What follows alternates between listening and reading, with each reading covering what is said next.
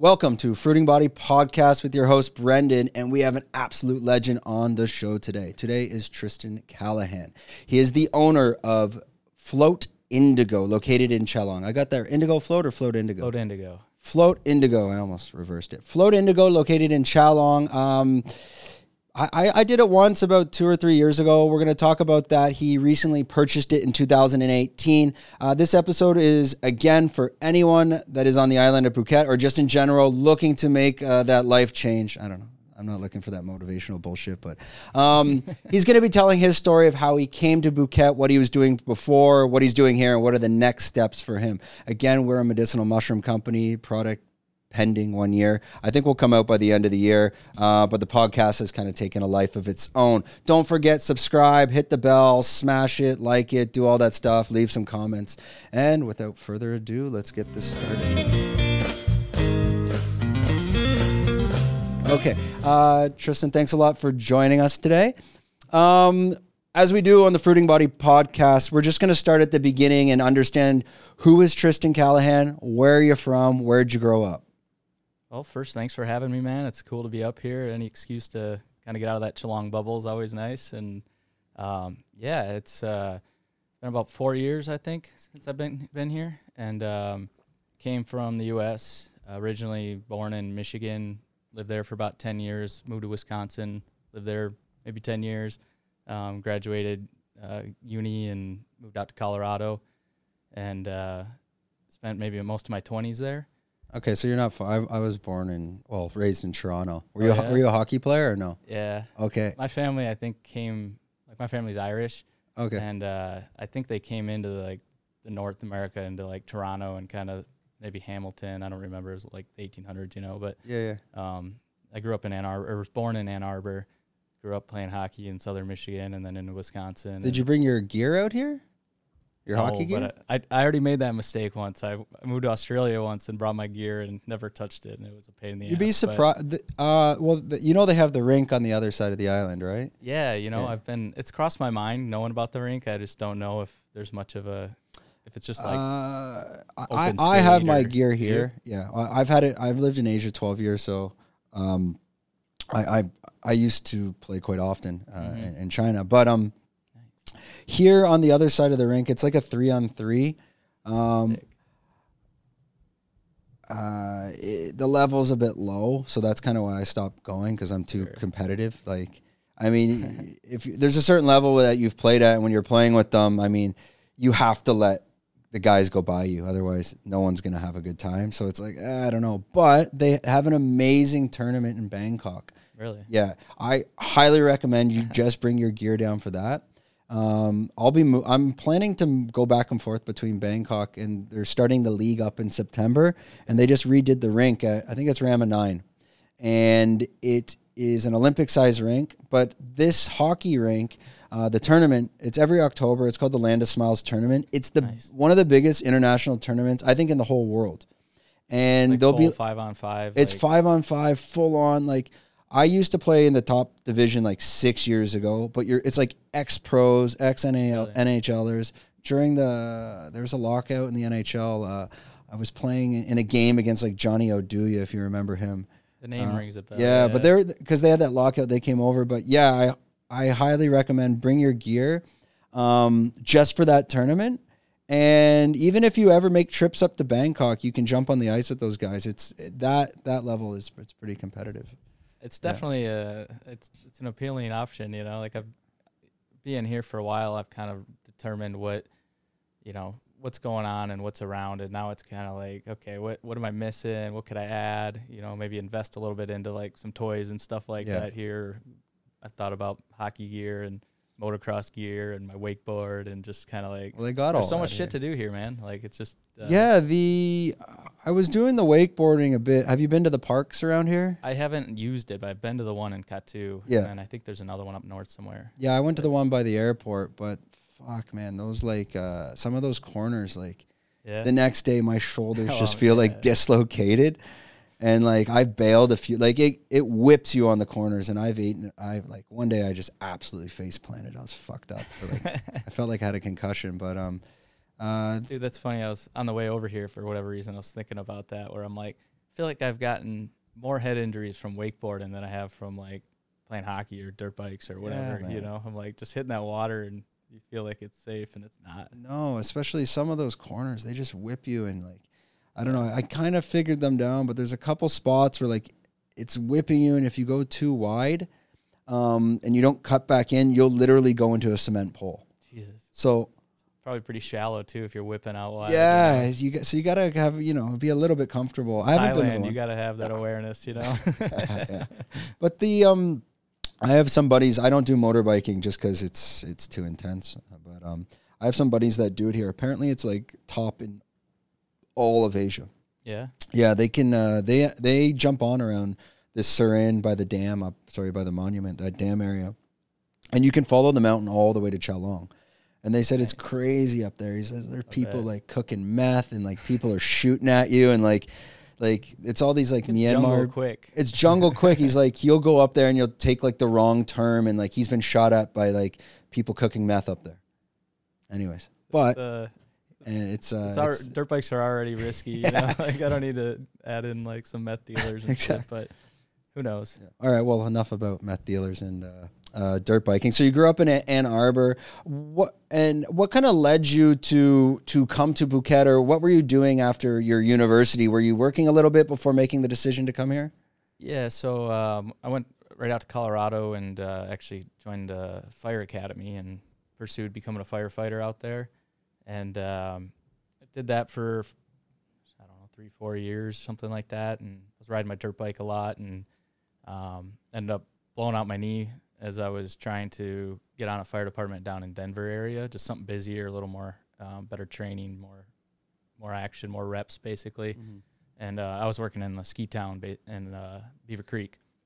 And so I moved down the hill and was trying to get on down there and hurt my knee. And it's like, all right, like I probably won't be able to pass a physical test for like a year to get hired. And it's like kind of try to find something new. And I was searching a little bit of what I wanted to do. That's always been a bit of a kind of an unknown struggle. And I always had an interest in real estate, and I had one rental property at the time. And so I got my real estate license while I'm sitting there like in bed with the machine moving my knee around. Wait, were you a firefighter at this point, or you're leading up to it? I previously was, and then I left that job and I actually worked at the dirt bike track for a while. It was a pro national level track, and so it was pretty fun and just get to ride a lot. And while I was trying to pursue a job down in Denver area, I was volunteering in this small town, and right when I hurt my knee was like the weekend after I'd like kind of gotten like officially put on to like, you know, you could start taking shifts and stuff like that. They had a little training or something, and so that went out the window. And it was just I gave myself 2 years. I'm like, you know, I can either be a full-time firefighter with a real estate side gig, or I can be a full-time real estate agent and part-time or volunteer firefighter. I don't really know what I want.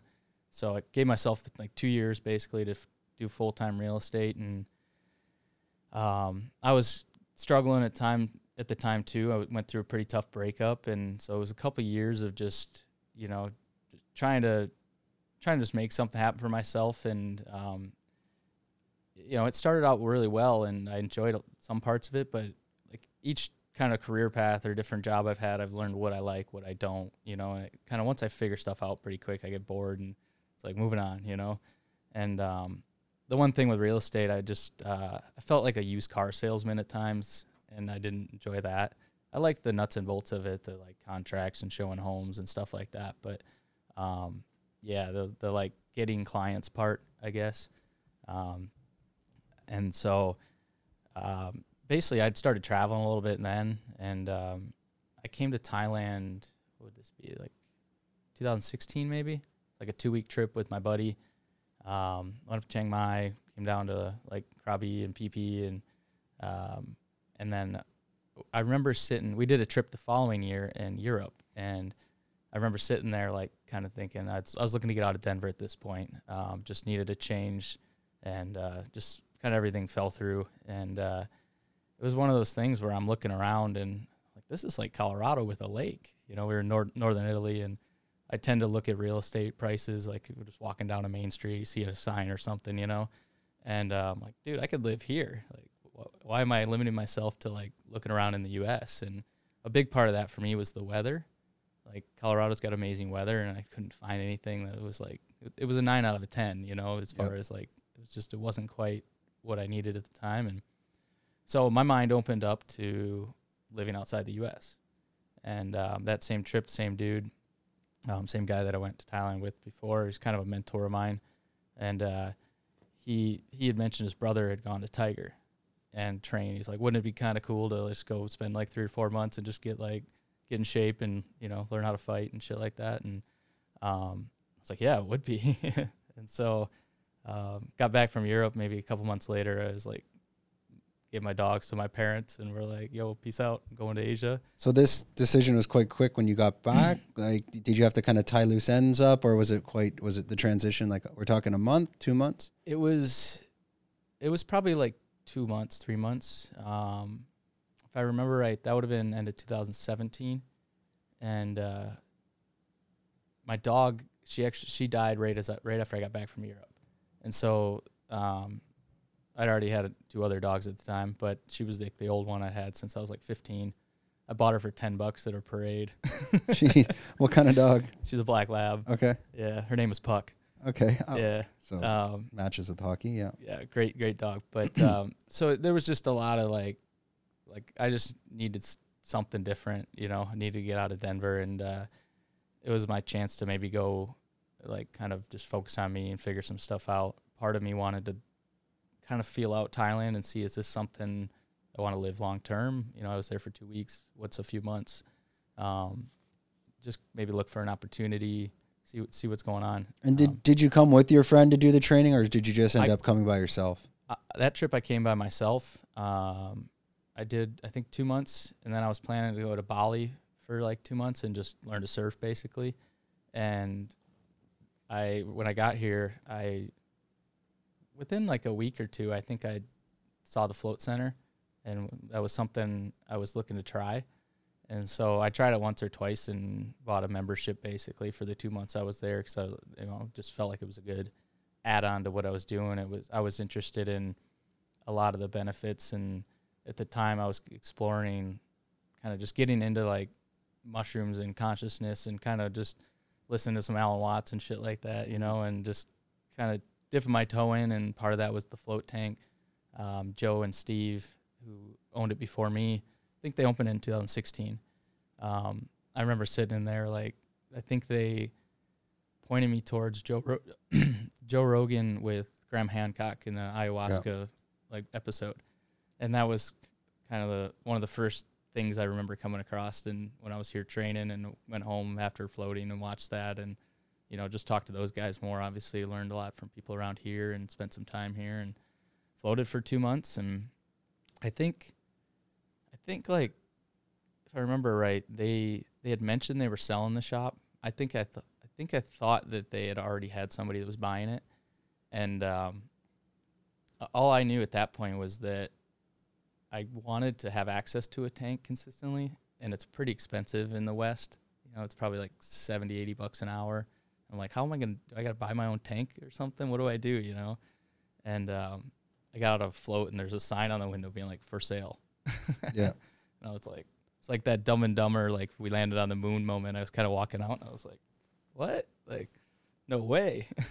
And how quickly did you transition into that? Like, you get in contact with the guys, the business side of it? Was it a fairly like quick process? Yeah. So I think I just went home and, in my head, did crunch some numbers a little bit, and seemed to make sense, just, you know, in a very broad, quick kind of look at it. But just started talking to him more, and being in real estate, I didn't know anything about how to put a deal together really, like as far as buying a business. So I just treated it like buying a house.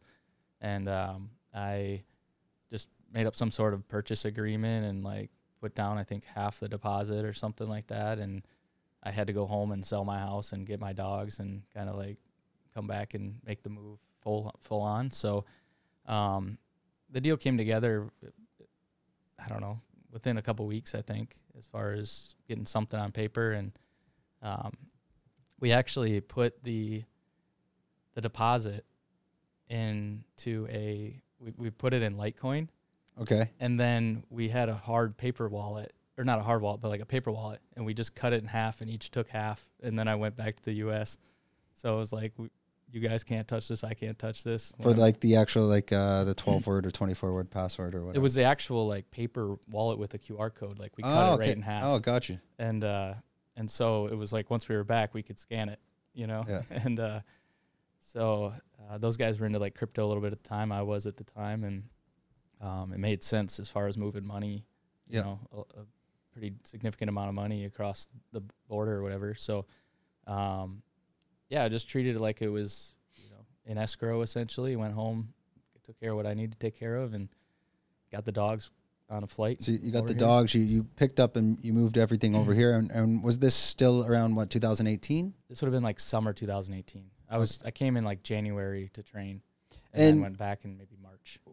With that in mind, if you don't mind me asking, now are you continuing to train at Tiger? Does Float become a full-time job?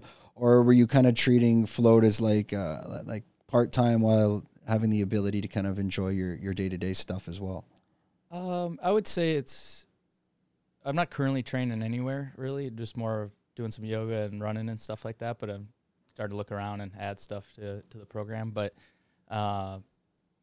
yeah, for me, I think it was more an opportunity to come to Thailand and live and kind of more explore what I needed to seek out. And a lot of that was like, just, you know, from a mental health standpoint, like I was in a pretty low place, and the answers that I was finding, you know, the soy seemed to provide them, the float tank and different things. Just, I kept learning about different tools and ideas, and, you know, having customers come in, and, you know, you just pick up stuff all the time. And so, when you found the float tank for the first time, again, you kind of stumbled across it just being on the soy initially, and from, or was it primarily from that Rogan podcast with Graham Hancock? So I'd heard about it in various points, I'm sure, from a few of his episodes or whatever, but the Hancock episode was actually just when I was at the Float Center. It was like maybe the first time I went in there. It was my buddy Semper, he was in there with them, and I remember they were talking about it or something, and so somehow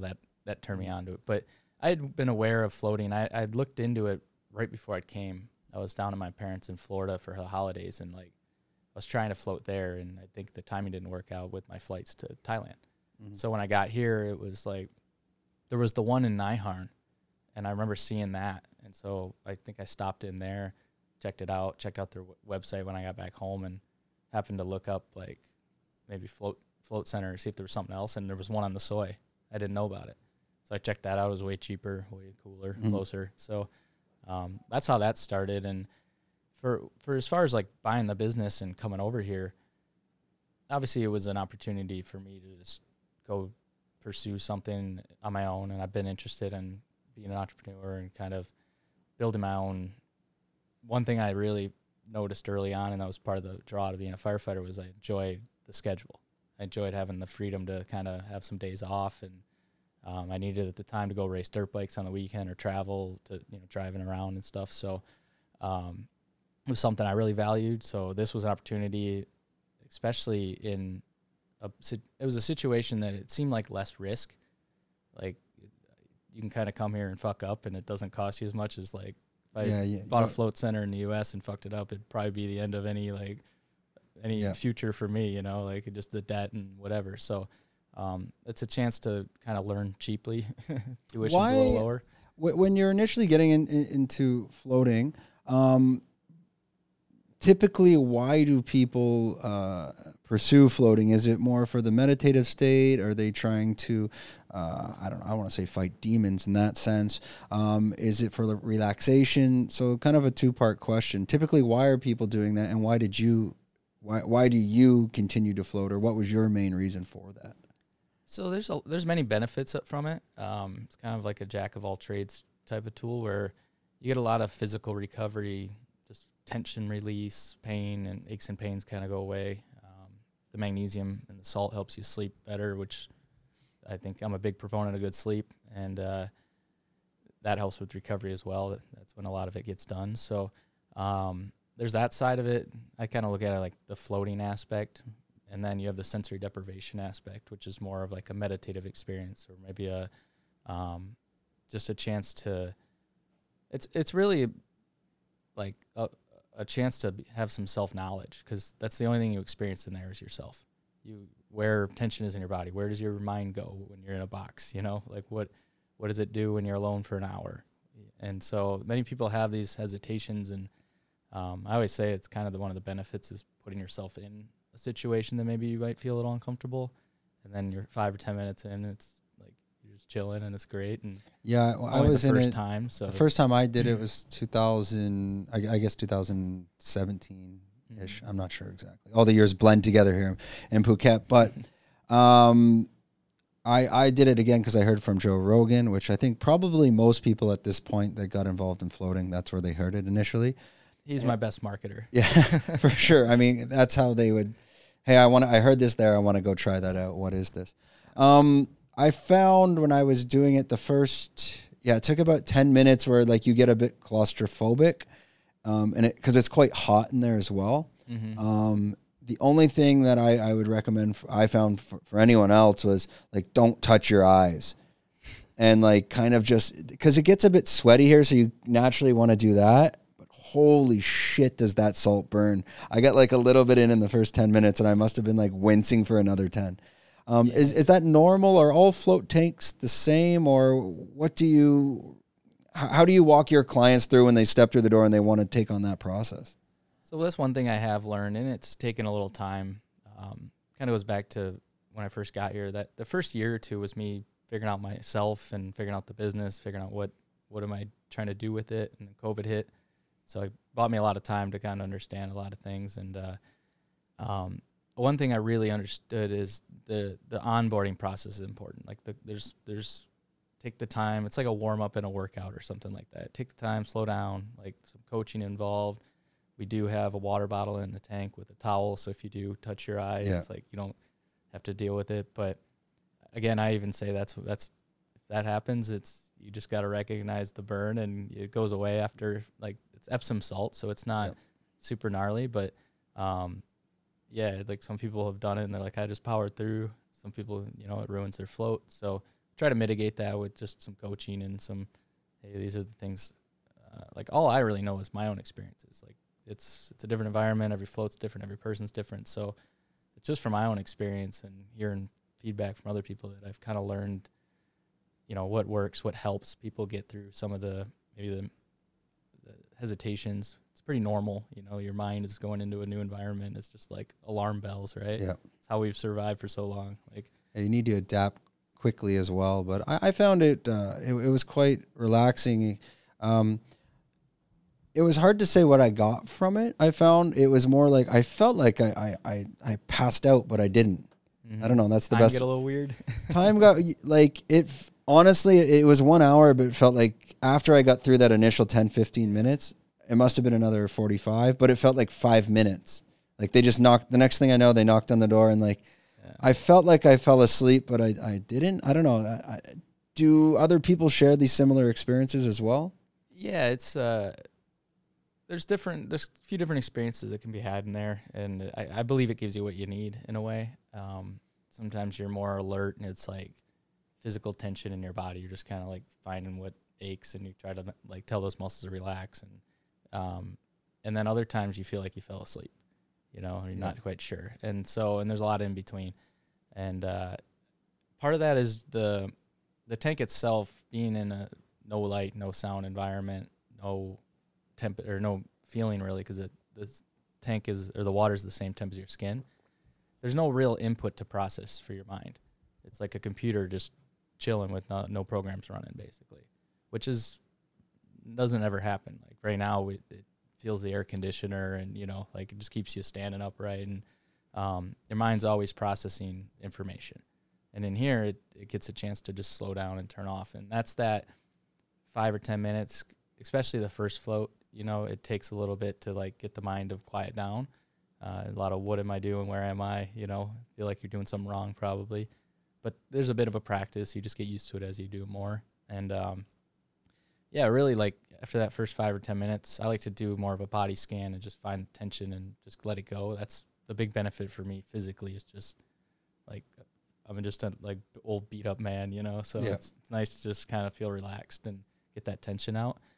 And then after that, I just go to maybe like some sort of meditation, breath count, breath work, countdown from 100. So there's a little bit different techniques and stuff involved, but overall, you just kind of find something to focus on, just tuning into your breath or whatever, and you know you can visualize something. A lot of the guys that come in for fights, before their fight, they like to visualize, and so it's just a tool with a lot of different applications. But overall, many people do kind of have that experience where they sort of shut off or switch off, or it's a little bit like lucid dreaming. But it's, and also with the Epsom salt for any of the not just fighters, but anyone training on the soy, it is repairing your muscles as well because of the magnesium. You're talking a little bit about mushrooms. I'm assuming now we're referring more to psychedelics.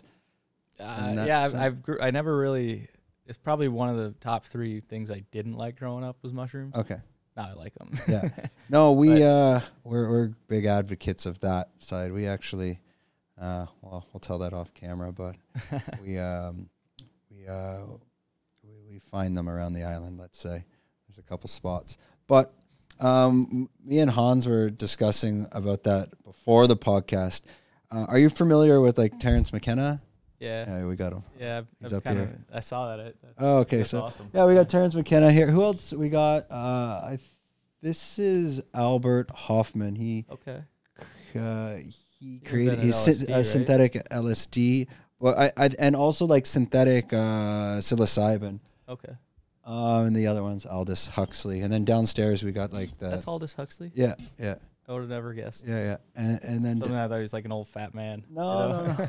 I think that's him from when he's quite young, from maybe The Doors of Perception. And then downstairs we have like the Rat Pack, where it's Maria Sabina is like the originator from that area in Mexico. Kind of that's where everyone went to go find the medicinal mushrooms. And then obviously Timothy O'Leary and I forget the other two guys' names.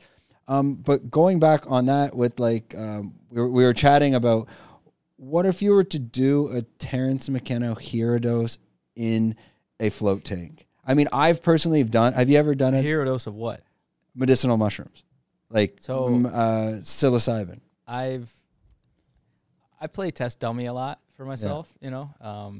And I've tried a pretty mild dose. I was a little bit gun shy of a hero dose going in the tank, like 1 gram, 2 gram. There's not a lot of measuring going on around here, but it was just like a shake from a reggae bar. Okay, and a 500 baht one. Yeah, so that's getting two plus. Yeah, that's probably where I would have put it. And I think what I landed on outside of a hero dose, maybe be different, but I feel like you don't have that external stimulation. Okay, so I almost felt like there was like a loss there in a way, where maybe like LSD or something might be a better thing to try. But in my opinion, edibles, like weed brownies and shit like that, like that's kind of the best like combo there. That's a part of my program pretty frequently. But I got many people that come in asking about that, you know, or, you know, smoking a joint or something. Well, now that weed is, I guess it's legalized here to a certain, it's basically. It's very legal. Yeah. Where I'm at. Yeah. I mean, you've been down there, but. Yeah, you see it. I mean, they're selling it all over the place, right? Yeah. Even like in the. Literally right behind my shop, there's a cafe, but it just. Yeah. And I think there's some stipulation where they say it's like 0.3 THC level in terms of milligram, but I mean, how do you measure that? I mean, there's literally a marijuana dispensary as you leave the airport now. I think it's called like, it just says like Martin's Weed or something. Like literally, it's like the first shop when you come into the airport. You have Martin on here. Something like that. I should stop in there. Yeah. It's interesting, man. Like I was in Colorado when recreational weed got legalized and watched a lot of things go down there and had friends involved and, being in real estate, like that was pretty impacted. Everyone just started moving there, you know. And I could see, like, I'm very high and long on Thailand right now, and this like Phuket and the soy, and there's a lot of good things happening around here, and it's like if we can just get out of our own way at times, you know. Yeah, I think I could see psilocybin becoming legalized here. I know kratom is now, so it's just one step. I think if it's natural, I think you'll see a lot of support behind it, especially when, I mean, let's be real, like Colorado made a fuck ton of money when they started selling weed. So knowing Thailand, they like that. So see, I'm like an advocate of the psilocybin side, but again, like that's not something like you can't really play around with it. Like you can't just have some 20-year-old or 18-year-old walk into the shop and just grab like 8 grams, eat this, and hop on a motorbike. It's a little bit different of an experience than maybe an edible, because it can be quite potent in that sense. That is part of the challenge of legalizing it, and same with the weed is like, you know, if you're driving, like how do you test it and all that? You know, there's those things, but at some point, like I'm a fan of like trusting people and believing we're all adults and can handle it, and like with good education and coaching and not acting like, you know, the parents in the room. Yeah. Like, you know, just take away the desire to, you know, like treat. I was having a conversation, you know, with the gun stuff going down in the U.S. And I was having a conversation the other day where it was basically along the lines of, like, you not expose kids or anything to, like, guns, or do you treat them, how to handle them and respect them properly?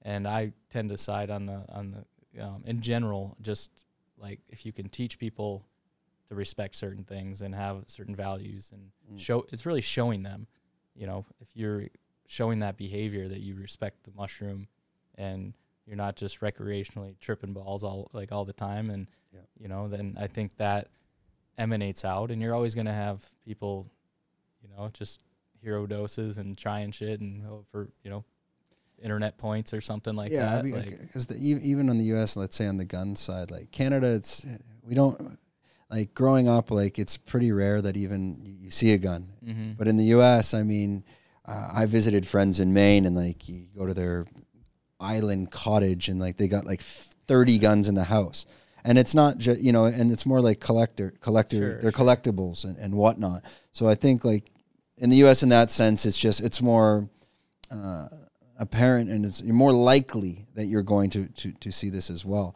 But yeah, I know, I agree. And that's the thing. It's like, if you are going to be exposed to something, is it better to be exposed blindly? Or is it better if somebody gives you some guidance and maybe teaches you how to like handle something properly, and you know, like don't just treat it like a toy? Because you know, with mushrooms and playing around with your mind and consciousness, there's consequences. You know, every actions have consequences, and no matter what you do. So yeah, maybe they need that education for Bangla Road. You're gonna see something else there. Everybody as well become educated.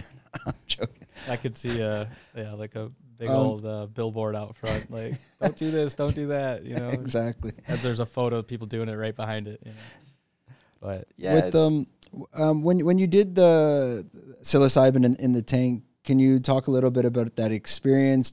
Were you just in it for an hour? Because as most people that have done psilocybin know, that usually it's kind of like 30 minutes kick in, hour and a half up, hour and a half down type of thing. Or you kind of just, did you time it right? Or if you can explain that experience of how you went about doing that. I would assume I don't know exactly like that exact or time, but I would assume that I probably just had the shake and drove over to the shop, and you know, probably waited a half hour or something like that and jumped in. And this was a few years ago, so I don't remember exactly how long, but it was definitely probably like hour and a half, 2 hours at least. And I think overall I was a little underwhelmed, but I think it was partially because I felt like it was sort of a weak dose. And I don't really try to, like, have expectations going into the float, into the tank. And definitely a lot of people do when they come. They hear about certain things and kind of try to chase an experience a little bit. And I think that's the wrong way to do it. Same with, you know, like psychedelics or something. It's more just be open to whatever it gives you and be curious. And I didn't feel like there was much there other than just like, I was pretty alert. Like I wasn't like sunk into that, like theta state is what it is when you get into that weird sort of time gets weird and lucid dream like world. I felt like I was pretty alert. And then it was just calm laying there, you know, just meditating, breathing. I guess it depends on the strain and how much you took and what was it. Yeah. Don't worry, we'll sort you out then. We'll find you something. I'm definitely down to, like, maybe throw some more science at it instead of just winging it and see what happens. We'll have a talk after. We'll try to find you something a bit stronger, and then you can let us know how that goes. No, because so on the island, you can find them pretty much in the buffalo fields. Mm-hmm. It's pretty complex on how you got to look for them, but the best advice, if you're going to look for them, it's like right now is perfect. So like right after a rain, basically, right? Yeah, because you have to. It's what would we call it, a terraform or that you would put like an iguana in. I forget the name of it, but that's basically what the earth turns into when you get this rain and gray sky, mm-hmm. because you're not getting any sun coming out. It gets super humid, super sticky, but they need tons of moisture, which we just had. And you need to find like buffalo fields, but they need to be near a large body of water, because some of those buffalo fields, the ground's not as, the minerals aren't as rich. Like, for example, like if it's near, let's say, like palm oil trees, well, those palm oil trees just like strip the nutrients out of the ground. So if there's buffaloes there, that's fine. They're getting their nutrients from the grass, but the soil is not very rich. And this is my experience in like 4 years hunting for them. And if it's near a large body of water, that water usually like kind of spills over from the lake into the land, and like you'll get in there and like you can feel the land, like it's clay, it's rich, it's heavy. Like when your boot's in it, it sinks into it. Sure. That's one aspect of it. If you can get near a mountain as well, like a mountainside, then that soil is going to even be more rich because it's coming off the mountain into the lake and then feeding this land. And then the last thing you need to look for is usually it needs to be like a rubber plantation, but not like a full-blown one where it's like, you know, where you see like thousands of trees, like not that type. It's more like a bit scattered so that what you'll get is like kind of a tree line, and then it will be open field. And then this way, what happens is they tie the buffalo around the trees, and the buffalo eat all the grass around the trees because the rubber plantation cups are attached to the tree, and they don't want to use pesticides to like kill the grass. So they attach the buffalo to clear it so that they can put the cup as low to the bottom of the tree as possible so that it can get maximum sap. Sure. Right? And then that keeps it low. But at the same time as that buffalo is walking around the tree, he's just shitting all over the place. And then the rain will come in, but as it's on the tree and it's on the tree line, it's getting some of the sun, and then the other half of the day, it's not. Mm-hmm. Because if it's just out, like if you're just in a buffalo field and they're all over the place and there's no tree line and they shit and you go to try to find the mushroom, you're not going to find it because the second the sun comes out here, I mean, it could be pouring rain for 2 days straight and then sunny for 5 hours. And like that whole field will be dry in like seconds. It just could burn off. Yeah, it just burns off. So like I've probably, the first couple times I found some fields, like I probably went into 20 plus fields and I found like two where it's like every time I've been there, it's like a gold mine. I definitely, well, my best buddy back home, he's gotten into like mushroom hunting and stuff for food and whatnot, and so I don't have any expertise to like identify it. And I'm like, you know, if I went with someone who knew what they were doing, I'd feel more comfortable for sure. But, it's pretty easy. Like there's literally, when you're out there, there's like three mushrooms. There's one that's like poisonous that will kill you, but it's massive. It's like this big and it's white. And kind of the rule of thumb with mushrooms is, if you flip the cap and the cap's white, it's poisonous. Okay. So if you have a white top and a dark bottom, that's fine. But there's only two type that we're looking for out there. One's called like the Golden Teacher. Mm-hmm. I mean, I've seen them out there bigger than a Frisbee plate and like maybe 3 feet, 4 feet tall. Jesus. Huge. Those ones, but they're not very potent. Those are usually the ones you're going to find out at the reggae bars here. It's called the Golden Teacher, and they'll throw those in a shake. Yeah. The reason they do that, because they weigh a lot more when they're wet, and they can tell you however much you're getting, but they're not potent at all. The other ones here, they're called, and the Golden Teachers, it's called psilocybin cubensis. Mm-hmm. And that's the famous one Terrence McKenna talks about. If you ever listen to his like lectures on, I think on SoundCloud, there's a guy called Laszlo, and it's, what is the channel called? The Psychedelic Salon. Okay. If you go on SoundCloud and you type in Psychedelic Salon, this guy Laszlo, he has like hundreds of like lectures from Terrence McKenna in the 80s, and like those on a walk are like mind blowing. Like, have you seen the or heard the like some of the remixes that guys will do? They'll like put a beat to a lecture or something like that, and they'll cut out like chunks of like the talk and put it like into they do it with Alan Watts too. Yeah, like a chill step kind of. Yeah, those are.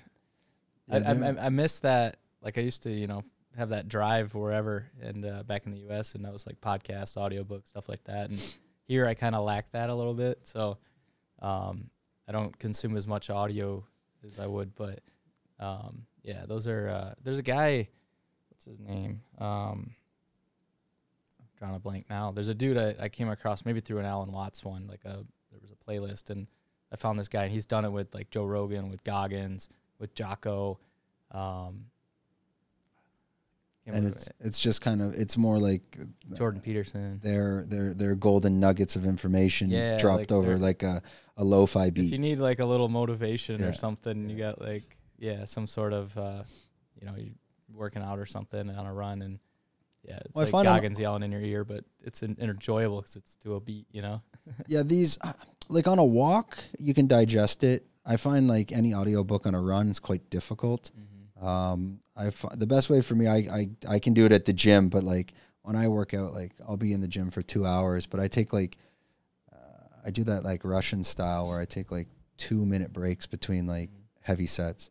So like, it's easy to digest, but I run around here a lot, but once you start going, it's very difficult to like, you can listen to 10 minutes and like, I literally have to rewind and it sounds like it's brand new again. It's hard to really, it's hard to retain. When I read, I'm like, what? I just scan this whole page. Yeah, that's why I can't even read anymore. It's like it's a skill that needs, it's a perishable skill basically. Yeah. It's like, it's trying to make sure I kind of sharpen that sword if you're reading. I forget who said this, but I found it worked for me. It's when you're reading, it's best to read like 30 minutes to like an hour, pretty much like first thing in the morning, like get up, meditate, drink some water, and then start reading. For me personally, like if I try to read a book at like 9 p.m., I read like 3 pages, don't retain a single word, and pass out. Yeah. It's like you can't keep an eye open. It's just too late at night.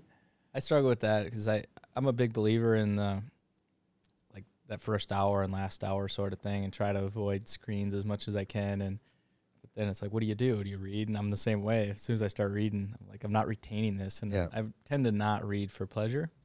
Like rarely do I. And that's something, maybe some fiction book that I was into. It's like, okay, I passed out, whatever. Yeah. But yeah, if you're trying to read and learn something, it's not at night. Doesn't stick. And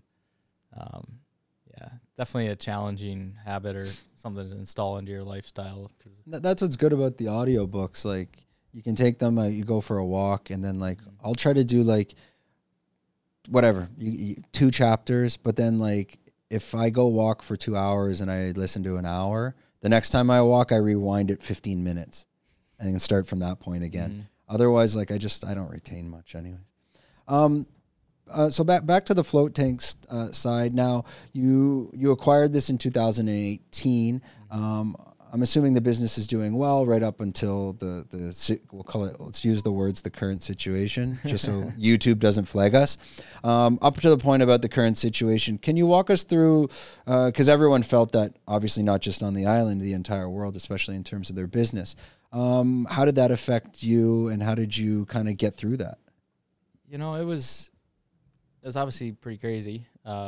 Just being on the island and everything shut down. You couldn't leave Chalong, or, everyone kind of dealt with something pretty crazy wherever they were. But for me, I closed the shop. We were closed 2 years. We opened back up in like March this year, I think. Completely closed. Yeah. I could have opened back up a little earlier, but so part of it was just my own timeline and what I had going on, but there wasn't a lot of people here anyway. And I was closed. I was right in the beginning stages of like a rebranding, kind of figuring out what the shop, like I realized it wasn't my shop, I guess. And so I was going to... What do you mean by that? Like it was the previous owner, you know, they had built it. It was kind of, I just took over and kept doing things the same way. And then over time I kind of learned, like, you know, just different logo, different maybe goals and strategies and stuff like that. And so I was just in that beginning stages. I needed a new website and new signs. And I was like, well, if I'm going to buy new signs, I need to make sure the logo is what I want it to be. And it kind of turned into this big spiral, really. And where that's landed me is when I went back up, it kind of remodeled the whole shop. And I had rented out, leased out the shop behind me right as COVID hit. It was March 2020. And I'd close the shop and then like 2 days later sign a lease on more space. Shit. And that at that point I was planning on originally going to do a second tank in there. And I wanted some sort of little studio because I get to have a lot of awesome conversations with people when they get out of the tank. And there's many times where it's an hour later and it's like, fuck, that should have been recorded, you know? Mm. And it originally started for me as like a solution to maybe my marketing challenges, which I don't really have a lot of visual content, you know, to post. It's dark tank. So what's valuable and from my perspective is people's experience and testimony. And they don't want to hear from me over and over again saying my same experience. Everyone has their own reasons and what they get out of it. And so my thought was obviously, let's record these conversations and make a podcast out of it. And so our plan was to build a studio there and try to fit it in between the two tanks. And then once COVID hit, I'm like, I don't really need two tanks right now. So I turned that space into my office / man cave / studio. And we're really right at the launching off point of going full time with podcast and building out basically a little media company, but it's more in-house for Float Indigo and specifically for those experiences coming out of the float tank. That's the big core of it. It's, you know, that production capability and to basically create content for the shop. And then would it be like a YouTube channel, like a Float Diaries type of style, or so? It's really going to be its own full YouTube podcast. Probably an Instagram page. As far as the way I see it, Gary Vee puts out this plan, I guess, where you can follow along. Like, this is how he creates content. You know, it's long form, just records like a 2-hour podcast, and then you can obviously cut it up and put it in different places. And so, from just having conversations with people, stuff about floating will come up, their perspective. They're going to get out of the tank and then go on the show. So, you know, yo, what's up? How was your float? And so there's just able to take out a little bit of those segments and throw it at the float specific content, I guess. But it's more about so the podcast itself is going to be Soul Indigo. And it's a bit of a personal, I wouldn't say coaching, but like it's my perspective and where I feel like I can contribute some value to people. Would it be set up like as in people coming out of the tank, or it'd be post tank, like you're setting up an interview for them to come back? Basically, like, you come out of the tank and then we're just gonna chill and like this, you know, kick it and just have a conversation. And it's not about floating. It's going bigger than that now. It's just about making good content with, you know, there's so many quality people and you know, with tons of wisdom, tons of experience, a lot of just awesome people to have on. And I think it's awesome you're doing this here up, because like this island is pretty unique, you know, and to have the access to people that are, a lot of people doing cool stuff and kind of next level stuff, people ahead of the curve in a lot of ways. And so it's a good way to learn and share some of that, but and showcase those people. But also, like, so for me, the studio itself is like it's a resource that I can kind of add to the soy and the surrounding area. Is just a lot of business owners, a lot of coaches, a lot of athletes, a lot of people that if you can kind of take that load off them of creating content, because it is hard. It takes a lot of shit to figure out. Obviously, a lot of equipment and resources, and it's no joke, like, what you're doing. And so the way I see it is, if I can take that load off of some people, they can focus on what they do well. And for me, with the float shop, I'm planning on building out like a sponsorship program, and one of those things is having some of that media resources behind it. So yeah, and a lot of these people on the island as well, like you're tapping into their audience, mm-hmm. and it's kind of a win-win. It's like, okay, we give you this content, you can chop it up, you can use it how you want as reels of this. But then that kind of connects back to you at the end of the day. And when you're fishing, that's what we were talking about. Like, as we come out with this product eventually, and we do 100 episodes, that means I have 100 fishing rods mm-hmm. out there, and someone's going to bite. But the hardest thing that you'll face, I found, is that it's very easy to turn these podcasts into like a healthy lifestyle podcast, because that's the majority of the people on the island. Sure. And we've tried our best to avoid that. Like, every other week could be an MMA star, a Muay Thai fighter, a jiu-jitsu fighter, someone involved in CrossFit, this and that, nutrition. But we're like, that's the hardest thing for us every week, because we can just turn it on and be like, and we trying to keep it more diverse.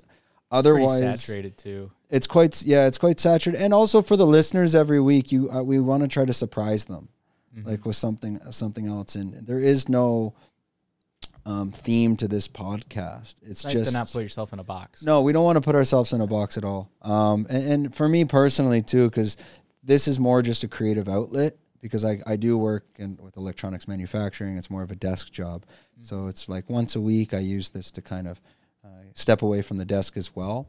And it's an interesting networking tool as well. So, dude, I think it's awesome, man. Like, there's so many benefits. And that's what, like, the conclusion I've come to is it's not about selling floats.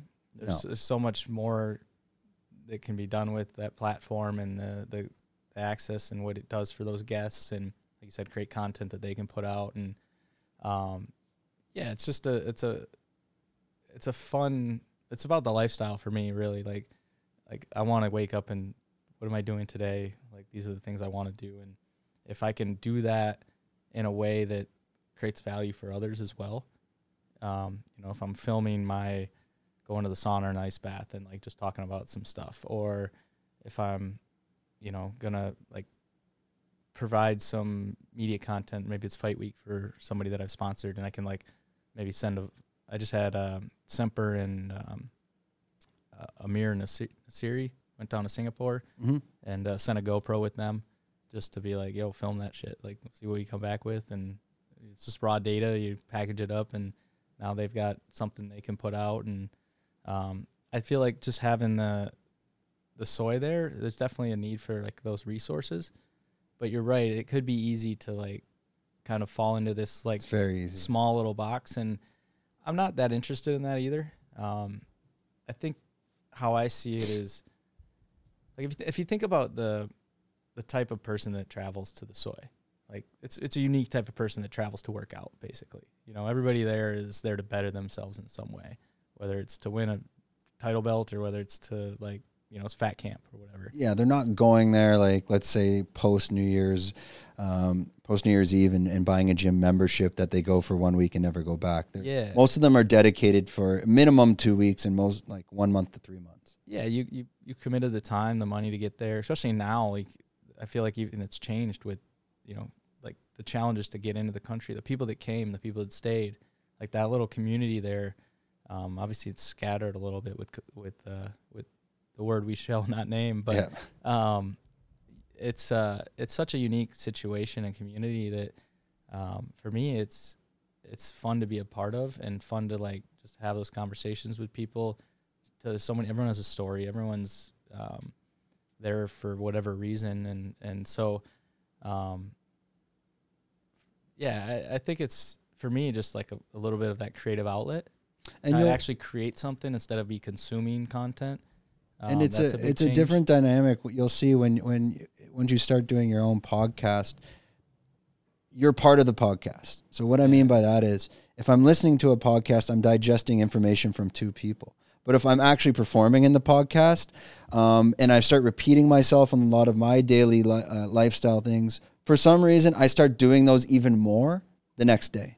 Because now I've kind of released it to the universe or whatever. And I told everyone that I meditate once in the morning And maybe you do like 3 times a week, but like you'll see that you just start doing it more, or you start talking on the podcast. Yeah, I go to the gym 4 or 5 days a week. Yeah, I probably do. I do. But like, for example, this podcast will end and I will push myself to go to the gym because I just said that now. I don't know. It's hard to explain. It's a different dynamic on the podcast. And also I find you retain the information better than listening to a podcast. So when we're speaking, everything that we're going to speak about, I'm going to retain that much better than if I was to listen to this podcast. 100%. Like you're actually in the conversation. Yeah. And there's kind of 2 things there. First, the actual listening part. I'm excited about that because I really want to learn how to listen better. So as the host, like, I don't want to keep repeating the same shit, you know, right. Telling, oh, I'm doing this, I'm doing that. Like, at some point, it's the same story, right? So it's a chance to just practice being interested in somebody else, and I think that's one big thing that I'm looking forward to, and asking questions and like asking good questions is a really good skill. It's one thing I think Joe Rogan does really well, I don't know, it's a fun outlet to like just have nothing and then have something all of a sudden, like you've created something, like it took ideas and now it's like packaged up and put in front of people, and that influences their behavior, you know. You are what you consume, whether it's food, books, you know. Yep. So if you're listening to stuff, having like high level conversations, that's gonna reflect in your external world. And but I totally get the like the external accountability part of it, that's kind of nice. I'm looking forward to that as well, is like, yo, like now I got to show up, you know? You can't just talk about shit and then not really be it. That's why I don't really believe in that school of thought. People will be like, yeah, if you have an idea, don't tell anyone until it's successful. It's like, fuck that. I'll tell everyone. And if it fails, like, I don't really give a shit either. And I don't give a shit if someone steals it, because then it's like, maybe I wasn't motivated enough to, just an idea. Like, I'm not attached to it. An idea is nothing. An idea is the execution is everything. And I'll talk about business idea. I mean, we've been talking about this mushroom product for a year and saying summer and this and that. And people, hey, when's that product coming out? I'm like, I don't know. It'll come out when it comes out. We're trying. That's been me with the float shop and rebranding. Yeah. It's been a lesson in patience, but I'm a big believer in that. Like just going with the flow, and you know, if you. It's never on your timeline, you know, like you build this idea how it's supposed to go in your head, or there's external expectations of when things are supposed to be done. And that's not really life. And that's not, in my opinion, the most efficient way to live life. I think you kind of got to just go where your energy wants to go. And, you know, if you're working on something and it's not there, and like, it's okay to put it on the shelf, and, you know, you go maybe pick up other skills that you need, or, you know, there's other things that are more important that your attention and energy want to go to, that allow you to be more prepared when you do launch that.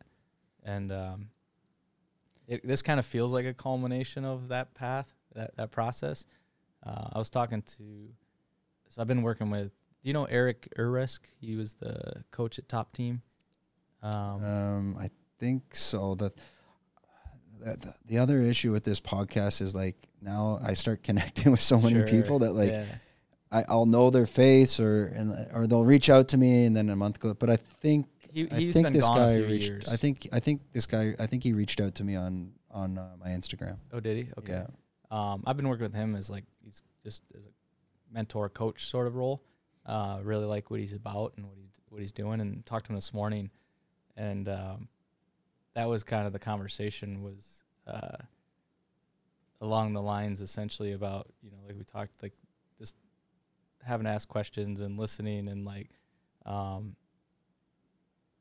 to go with the flow more, you know, not having expectations. He's big on having a blank slate, you know, going into a situation, and you know, it's all just feedback. So if you wake up and you don't want to go on that run, like you always have a choice, you know, there's no right or wrong. It's just, information. Okay, I'm not feeling motivated. What's that about? Like, is it, you can either go through that if you have a purpose or something that's strong enough to like keep you kind of push through when you want to grow from that experience, or you can listen to it and be like, well, I want to watch TV, you know, fuck it, like I'm gonna. Yeah, but that's something I see. I kind of have you ever heard of the book The Atomic Habits? Mm-hmm. Or yeah, I kind of live by that. It's a little bit because I'll have the same, like these little things like, I don't want to go for a run. But it's like you'll tell yourself that. But what I'll do is while I'm telling myself that, I just put on my fucking shoes. Yeah. And then it's done. Now you're running. Yeah. Like it's not getting to the point of the run. It's getting to the point of like literally like put on your shoes. Or if I don't want to go to the gym, I'll tell myself I don't want to go to the gym. But if I grab my backpack and put it on the counter, 100% I'll go. A lot of it's just like you have to like remind yourself a little bit. You know, like when you're motivated, like everyone has hustle when they're doing something they love. You know, so it's like. If you're not feeling that motivation, if you're not like feeling that energy, then it's either like what you love's on the other side of that, and you got to go through it and just suck it up and go on that run or whatever, or you need to pay more attention to that information and say this isn't where my heart's at, you know, and maybe there's another exercise or maybe, but I think it's important to have those key fundamental things in place, like the daily. The daily consistency is a challenge for sure. But that's what's good about Phuket. You have that access to try many different activities here. Yeah. Like I've tried jiu-jitsu. I did maybe, I don't know, 40 classes, and it just wasn't for me. I kept every class I went to, I didn't want to go, and I just realized, okay, it's just not for me. Muay Thai, I enjoyed. Other things here, surfing, okay, I can enjoy that. Golfing, but let's say again wakeboarding. Okay, I've smashed my head like 8 times in one day. I'm like, that's enough for me. Or my shoulder's ripping out. Okay, maybe I'm getting a bit too old for that. Maybe we need to get on go-karts. Yeah, the go-karts. Fucking hell. We had one up in China. When my boss at the time, he's crazy into go-karts. So he bought these like souped up ones, and like the first time out on the track, he like broke like 3 of his ribs because he was like these. I'm talking these ones are so strong that when you're taking the corners, it's smashing you around. But back, I think we mentioned this a couple times on the podcast. What you'll find the most interesting and the biggest resource on this island is unique people, mm-hmm. meaning that like if you went to Ann Arbor, if you went to where I'm from outside of Toronto. Probably in a town, I don't know, a town of 30,000 people where I'm from, you're going to find like 5% of the people are unique enough to have that conversation with, maybe to bring on the podcast. And yeah. The reality is the rest aren't. It is what it is. It's a lot of concentration. But on this island, I would say 90% of the people that you meet have an interesting conversation because how the fuck did they get here? And that's the story. There's always something to that, some sort of like... something kicked them in the ass to move here at some point. I would say 90% of the people. There's always like some sort of like, yeah, I had a bad relationship. My job was shit. I didn't like my lifestyle here. I was a drug addict. I needed to get out. I needed to escape. And then most of them, they get here and they kind of find it. And I think that's because the entire community here is supporting each other as well, whether it's consciously or subconsciously. But yeah, you will find that I find as you start to bring people on the podcast, and it becomes quite easy as well. That's what I've found. Like going back to that idea of like the people that travel to the soy. That's what I see mostly. I certainly get to meet other people throughout the island, but you know, you take that group of the population that's something wasn't working, or they're something brought them here to they're working on something, and then you scrape off a chunk of those that come float. Like, it's a very, very unique subset of the population, really, that, like, I get to interact with and start to see patterns of, like, their behaviors, what they've done, their experience, their stories, their tools and stuff, the resources they use to kind of keep themselves functioning, you know, or improve whatever they're trying to improve. And it's really the fundamentals, man. Like, wake up. Get some sunlight, stand in the dirt, you know, move around a little bit, like do a few push-ups or something. Like it has to do with the weather as well, I think. That like feeling of being so close to the ocean, the ability to hop on a motorbike and drive around to clear your head.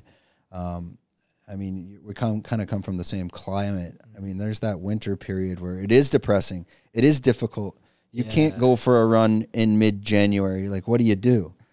So it's like I feel for those. You can. I was back. I got stuck in Wisconsin both winters the past 2 years, and my hometown. But I was like kind of staying in kind of a Northwoods cabin type setup, no Wi-Fi. And my best buddy and another dude I grew up playing hockey with, good friend of mine, they work like 9 to 5, or not even, like probably like 7 to whatever, like factory job kind of thing.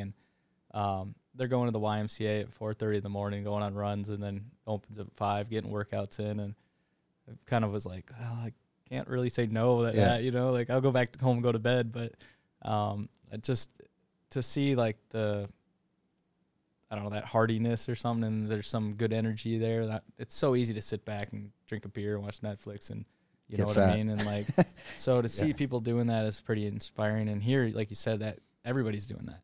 You know, everybody's kind of on that same mission, and they're kind of, this place can eat you up and spit you out if you come and don't kind of grow up a little bit. Well, it depends what road you go down. If you become the, you know, beach club, Bangla Rock in Hooker Bay, what's that place called? Hooker Bay Hill or whatever. I've never been up there. Patong Bay Hill. Patong Bay Hill, yeah. That's what they call it. Everyone knows what I'm talking about. Yeah, I mean, there's that road to it as well, in living in Phuket. But there, I think it's more, the majority of the community is, you know, on the side of trying to better oneself. And I think it helps having that support, you know, like you can't get too lost without maybe someone keeping you within, in the, between the lines, I guess. But, yeah, it's really, it's a freedom here, I feel. Like if you have the freedom to do a lot of things, good or bad, and whatever that means to you. And, you know, it's simple as like, is this serving me? And instead of kind of being in a box, you have that freedom. And if you don't have that self-discipline or that willpower to maybe make good decisions at times, it can spiral out of control here, you know? And then the flip side of that is you just have that momentum that you can gain from being in, constantly surrounded by people that are like operating at a high level. They're constantly like, you know, putting the work in and getting shit done. And, you know, you watch people, like it's monkey see, monkey do, really. Yeah. And especially that's the value of Instagram as well here. I know there's the negative side and the positive side, but I find living in Phuket, one of the positives, when you're connecting to all these people that are involved in that community and the healthy lifestyle, and you start to follow them, you can see it all day on Instagram instead of, I would assume maybe back home that chatter can be maybe a bit more negative at times. Like, you know. And just being like influenced by the people around you and the habits. And like, if you've never left, you kind of in the same patterns. And then I think with the last couple of years, one great thing that came out of it is that disruption of those patterns. People had to kind of like either their job changed or they moved or, you know, they just, something changed where they kind of had to look around a little bit and kind of ask like, okay, what am I doing here? So what did you do to as you're closed for 2 years, what were you doing to keep yourself busy or to pass the time? So like part of the time was here and, some of it was working on the shop and just, different times with construction, the branding stuff and going through those processes. A lot of it was just chilling, hanging out. Fortunate to be able to like have basically paid no rent last 2 winters and ate a lot of venison, so it was an opportunity to kind of slow down a little bit. And fortunate to I have a rental property in Denver that's like supposed to be going on the market here right now, but it's cash flowed enough to keep me survive, and a little crypto here and a little bit of savings there, and just kind of made things work. But I lucked out in a way because I wasn't planning on. How's the crypto doing right now? No. I don't even look at that. Like it's just. You have your own like strategy of how you got into that, or are you big into it, or is it kind of? I've had my attention kind of comes and goes, and at times I've dove into it heavily and following a lot of shit, and I got into like the Wall Street bet stuff back when, you know, the beginning of all this stuff kind of went down, and. Like part of it's entertainment and a lot of it's just placing bets on things that I think long term where I see things going. And for me, it's definitely not something I want to like be actively doing, managing 24/7. I'm in a couple groups on Discord and stuff, and there's some people that do that, and I just kind of like cherry pick off of their wisdom and again, it's for me, it's following, like, is my attention wanting to be in this space? Is it energy wanting to go there? Mm-hmm. If it is, I nerd out on it, and I'm like, you know, up all night. And when I remember back when, like, when the pandemic started, like, the stock market opens at, you know, 12-hour difference from here. So it's like, all right, going to work at 10 a.m. or 10 p.m. and up all night watching shit just go nuts for a week or two. Yeah, it's too much. And it's just, for me, again, it goes back to that lifestyle. Like, I'm trying to work towards something that, like, the day-to-day is what I love doing, being around people I like, having the conversations I like. You know, that environment's so important, you know, getting out of that depressing, cold, you know, winter.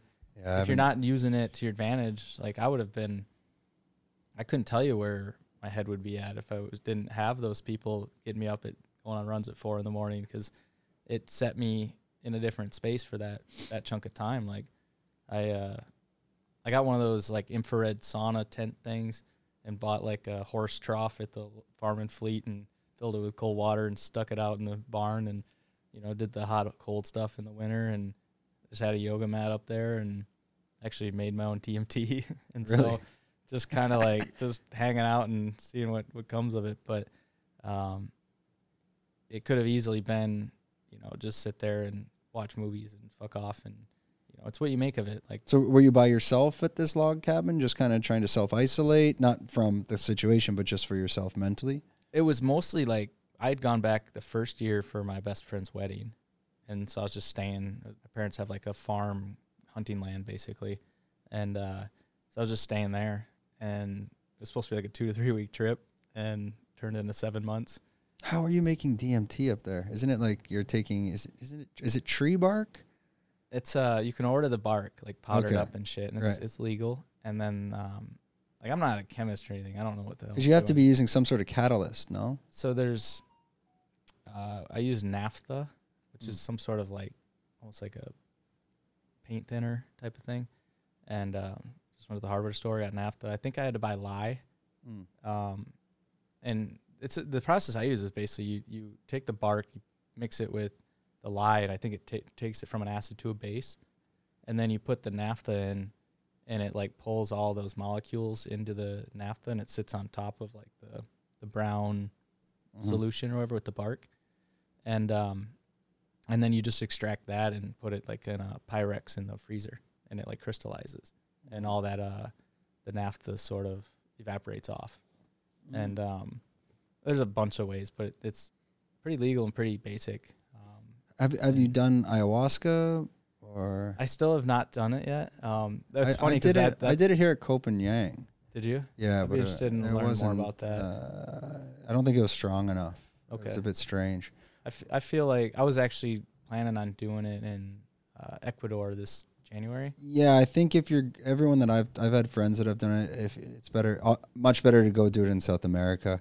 I feel like there's it goes back to that respect and kind of doing it the right way, and I think you'd have to get also like kind of weeding your way away, like getting away from the snake oil salesman, like actually trying to do it as authentic as possible. There's definitely like those commercial sort of. Yeah. See, mine was more commercial, which was nothing bad against them. It's just, that's all they could do. They came from the US. They had to bring it here. They had to make it here. They did a little ceremony, but it's. There's a lot with the shaman aspect. I think that's important, having that guidance and,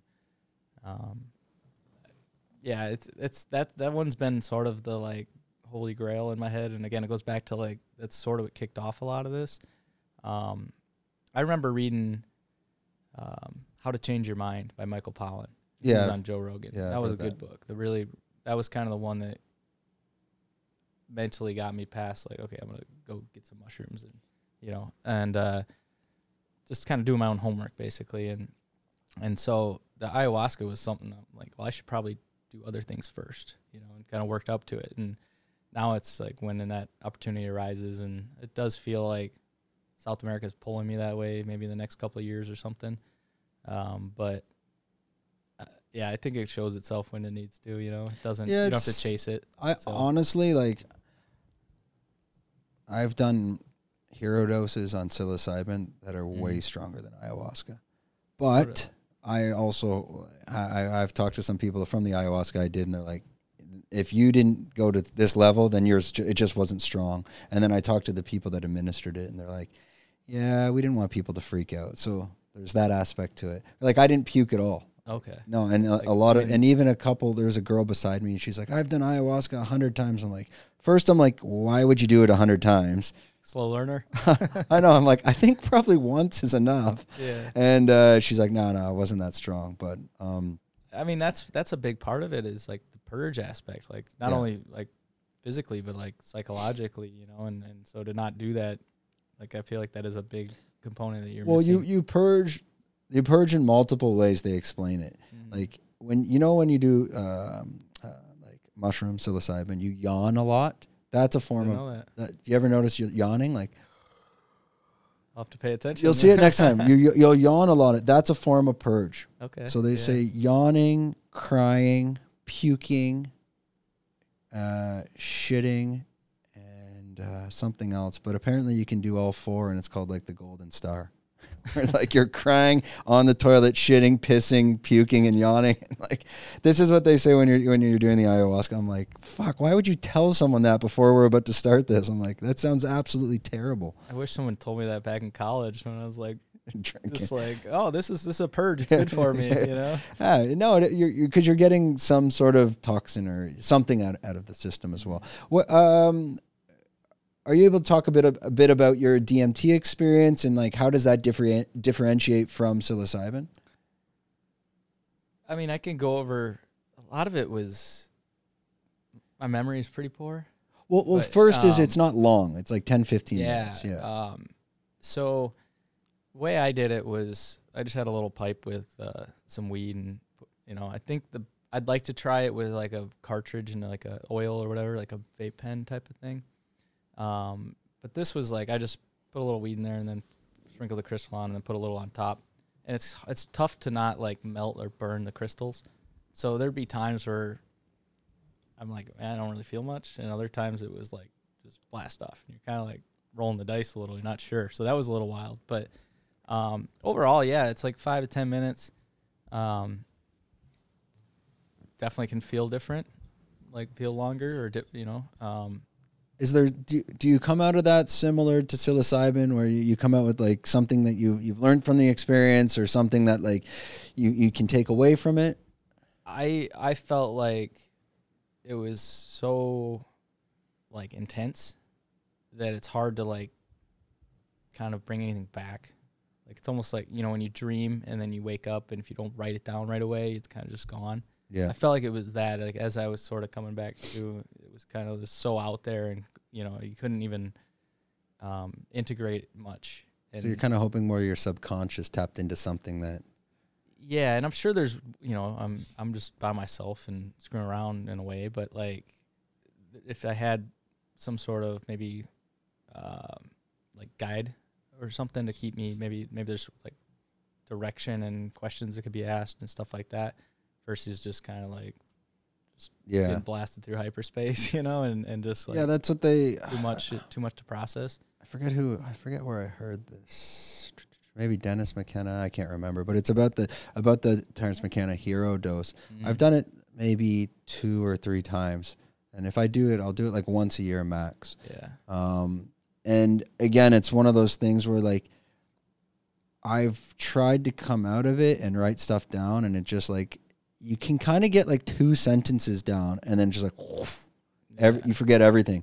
And I've tried before on it writing, and like you're just like you have the paper and pen and just like you're like, this doesn't fucking even work.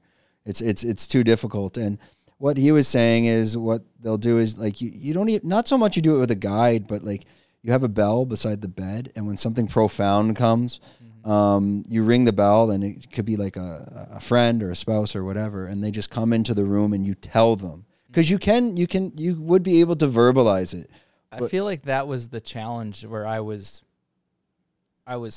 half of me was trying to just observe the experience, and then the other half was trying to like kind of understand it and like kind of put some like left brain aspects to it, maybe where I can take stuff back and like understand what this means, or you know what I mean. It's one thing to just fully just be along for the ride, and I felt like I was trying to like document. I was even, some of it's recorded, like I had a GoPro and stuff, and so like I'd be talking to the GoPro, trying to piece together logically something that I should just be like letting go of that aspect and kind of just paying attention, really. Yeah, because it gets quite abstract as well. Yeah, so it was like I had a foot in like sort of two different dimensions in a way, and it kind of was very confusing.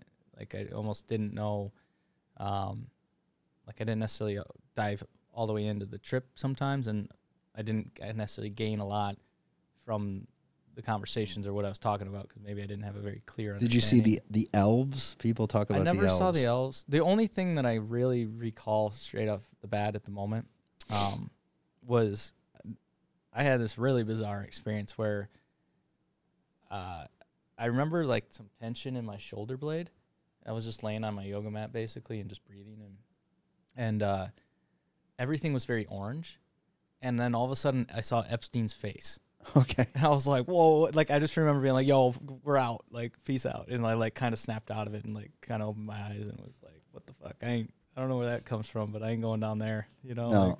Like, it was weird, man. But it can be like you saw that on the news earlier that day, and like when you have a weird dream, it's sometimes it's like whatever you saw 20 minutes before you went to bed comes into your dream, and it's just something so ridiculous. This felt like I was connecting to, I don't know if you'd say like a dimension or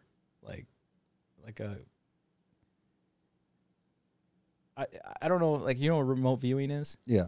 I kind of felt like there was like that potential there. Like I could have been like accessing some sort of experience or perspective or something that like if I dove into it deeper, but I bitched out. But I have five stories of that. I won't go down that rabbit hole. Like, I've never really had a bad trip though. So yeah. Like, that was something where it was like, no, I don't want to go there. On that remote viewing, as that connects to float tanks. Now, who was the scientist that wasn't he testing with dolphins and float tanks and LSD? John C. Lilly. Yeah, correct. Can you tell a little bit about the history? They talk a lot about that on Rogan. He doesn't dive too much deep, but obviously coming from your background in float tanks, I'm assuming you've done that research. Could you speak a little bit about that? So he gets the credit for like inventing the isolation tank, or as I think what he called it. There's a few different terms out there. Like there's a sensory deprivation tank, float therapy. They call it REST, like restricted environmental stimulus therapy or something. So there's been various sort of brandings throughout the years in industry, but it really started in like the 50s. You had this big tank and like a big scuba helmet or something, and was floating, and it was actually kind of a thing, like in the 60s, 70s, into the 80s. Like there was float centers around, and they developed the product better into more like commercial tanks and stuff. And my understanding is that the AIDS scare was the kind of killed the industry, because it was like bathhouses and stuff like that. We didn't know how it transferred, so people got scared of like public in the 80s. Yeah, and so it just if I recall, I'm part of a few industry groups and stuff, and there was like a report, and I think it said that there was 0 or 1 float center that's been open since before like 1990. It killed the entire industry. I don't have the stats or data to know how many were around, but like before that, how many were around? Like, it sounds like it was kind of common. Maybe one in each city or major city or something like that. I'm not really sure. It's kind of where it's at now, where every major city and some smaller ones have them. But it was apparently like a pretty big industry. Like it wasn't like it just came out in the last 5 or 10 years or whatever. It kind of became more known. It just shut it off, and then kind of had to rebuild in the 90s, pretty quiet, and then it sort of spread. And now it's pretty popular. A lot of pro teams, NFL teams have float tanks and stuff in their facilities. And I've talked to a couple of the manufacturers, and they have different, clients and stuff. I know I went to University of Wisconsin. I know they have float tanks there, and the UFC Performance Institute in Shanghai has them. So, yeah, it was an industry, and back then they were exploring consciousness. And was he doing it with the dolphins and LSD at this time, or how did that all connect? I don't know if the dolphins. if that had anything to do with the tanks. I feel like he was using LSD to, like, talk to dolphins or something. Something like that, but yeah. I don't know if he was doing that with the tank. Or what was his initial motivation to... Was it for remote viewing initially? Or was it more... I think he was, like, a neuroscientist or something like that. So a lot of it, I think, was just interest in how the brain worked. And there's a lot of... I would assume there was probably some... connections or influence to like MK Ultra and stuff like that with LSD, and you know, like it's all through like the Stanford Research Institute, and you know, there's all these sort of mainstay kind of and there's a movie that actually came out that was supposed to represent that, but people thought it was like, you know, just Hollywood being funny. It's called, I think it's called Men Who Stare at Goats. Yeah. And this movie was about MK Ultra, isn't it? It's I think it was more of the remote viewing part, okay, which was like a subset of MK Ultra in a way. And for people who don't know, MK Ultra is like a CIA program in the 60s or 70s, and it was like essentially mind control and understanding how the brain works and what certain drugs can do. And I imagine they've figured out a lot of things since then. And but yeah, that movie was essentially about remote viewing, I think, where the idea is basically you can give someone like coordinates or a location or some sort of thing that if you can focus on it well enough, you can start to like visualize what's there. And it's kind of like you said with the bell and with the trip is like they basically just start drawing and they're channeling what they see in a way. And there's documents out there there was a downed plane in like Africa that they found. It was a Russian jet or something back in the Cold War. And they're like, we need to... Or maybe it was a U.S. jet or something, and we're like, we need that technology, and you know, they didn't want it falling into Russian hands, and like, where is this? And they had, I can't remember this story who it was, but there's a guy named Monroe, and he figured out basically hemisync, which is where your right and left brain like are basically talking to each other really well, and he created these audio tapes that you listen to, and all these government programs essentially testing and studying how they can program the mind and manipulate behavior and just trying to understand consciousness. And there's a lot of documents out there that are like pretty eye-opening as far as what we know and what we're capable of. And some of it seems pretty sci-fi, but I've spent a lot of time kind of driving down rabbit holes and just connecting some dots, and it's, to me, like that's just become like a passion of mine is like exploring consciousness and understanding it, because it is just like a different game, I think. You know, it helps you understand this game we're playing a little bit. And is there anything recent you've done or something, as in you've went down the rabbit hole, you found some information on how to explore a certain level of consciousness that you've then taken to the float tank to try to further pursue? I've played around with some stuff in the tank. I bring a speaker in sometimes. I'm about to have to go through the process of designing a new tank and with expanding and stuff like that. But so there's upgrades there that I want to have, and I don't have any way of like. I'd like to have some way of getting speakers underwater.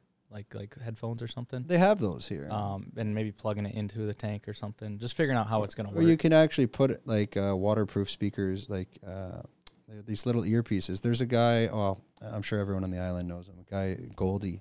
Okay. And I was with him maybe 3 weeks ago, and he was showing me and explaining to me he floats. I'm not going to disclose the place, but he floats in a lake, and he goes in kind of a.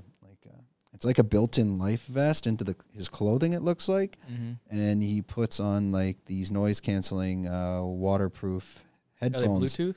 They're Bluetooth. They're Bluetooth, but it's like they're quite large, but they're waterproof. And then he literally goes to the lake, and he puts those on, and he floats in the lake. Sounds awesome. Yeah. Like, I highly recommend that.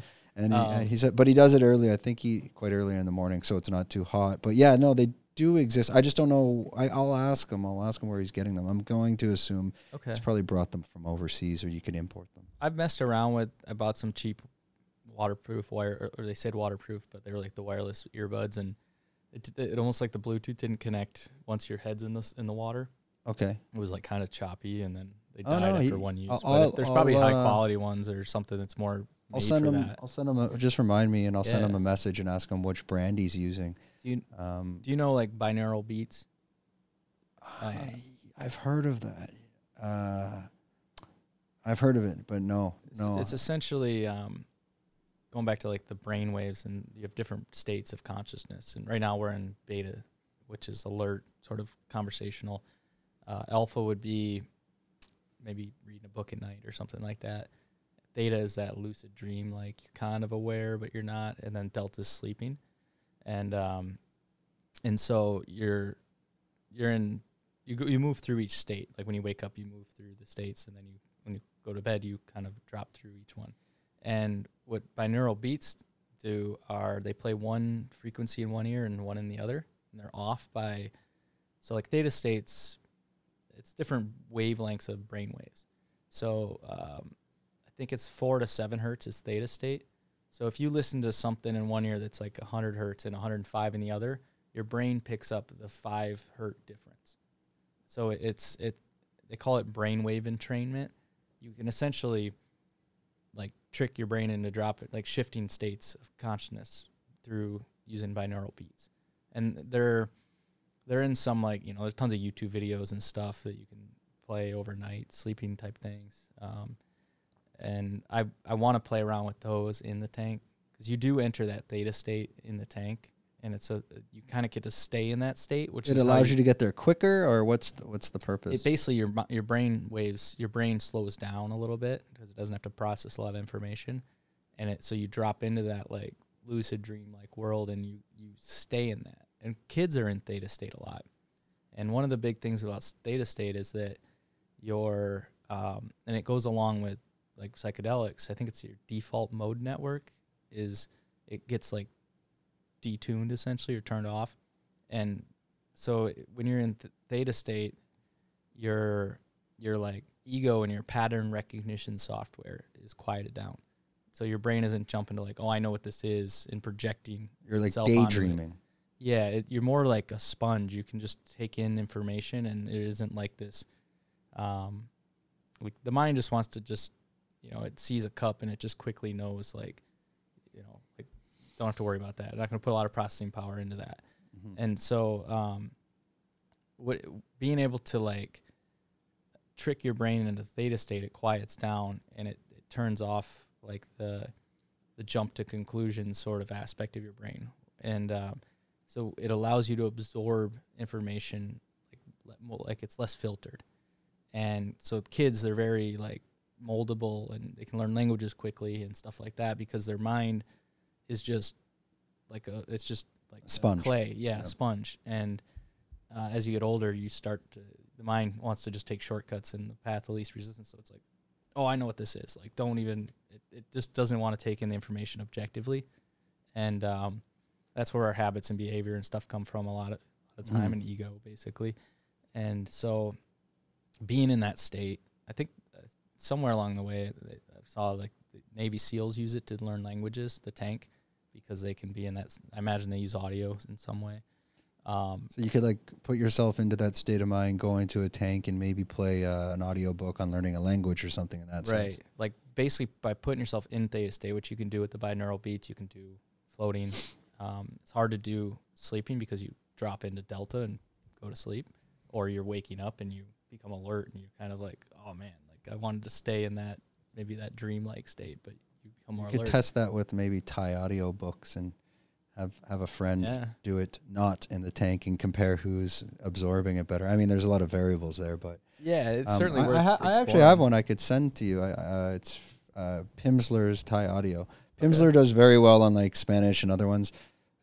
This one is a bit funny. It's basically teaching you how to buy hookers for about 20 episodes, even though that's not the intention. But like halfway through, it's like, where's the nearest hotel? How much money would you like tonight? It's And it's like, okay, let's get to the, you know, something that's more practical. But I could send you the, it's like 30 episodes. They're half an hour episodes, but I use them to learn Spanish. And it's basically, it's just, it's very, it's fundamental building blocks on that, where they'll teach you, you know, a sentence, and that's the whole episode. Like, let's get you to learn that sentence. Okay. And then the next one builds up on that, but in a different form of conversation. I definitely would, if there's a chance of me learning the Thai language, I think it's in the tank, and probably like with some drugs involved and binaural beats. 'Cause like to be able to listen and hear the nuances and the tones, and it's so challenging. And I could see that being probably one of the better ways to go about it, for sure. Yeah, at least and to absorb it as well. And it depends. Everyone's a different type of learner. If you're audio, visual, yeah.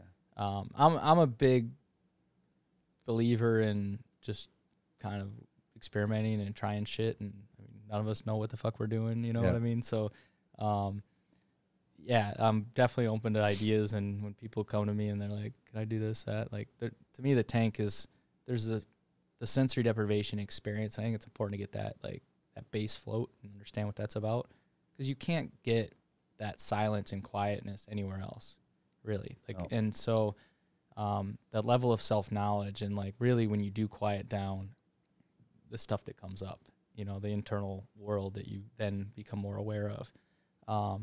That's hugely powerful, and that's definitely one experience. But, you know, you could either, like with the audio and learning a language or an intention, the way I see it is like, if meditation is your kind of daily, like long-term practice, you know, it's kind of like your base cardio run or something like that. And then you have like your psychedelics, it's like the high intensity interval training or some shit, or something you're not doing very often. And I feel like floating's kind of that in between maintenance thing, or maybe it's just a strength program or a few times a week or something. But it's also that sensory deprivation that you really cannot get anywhere else. And I mean, even for someone like yourself that was spending time at your parents' farm, to some extent you get it there, but there is still noise. Like, for example, I was up, where was I? I mean, Phuket's already quiet enough. I mean, there's gravity. Yeah, like you're laying on a yoga mat. Like, yeah, you still feel something. But I was up at Khao Sok and staying at the national park, and even that, the difference between like Phuket and there was just like you still felt like more in tune with yourself, even though you could hear like some dogs hunting some sort of wild pig in the forest. Like there would always be something you that would come across, but. I don't think there's any other way to have sensory deprivation at that level other than a float tank that I mean. No, it's certainly important to, like, if your sensory inputs are from nature, I think that's, you know, like the best sort of information you can get, you know, getting sunlight and hearing wild animals, or, you know, the jungle at dusk or whatever.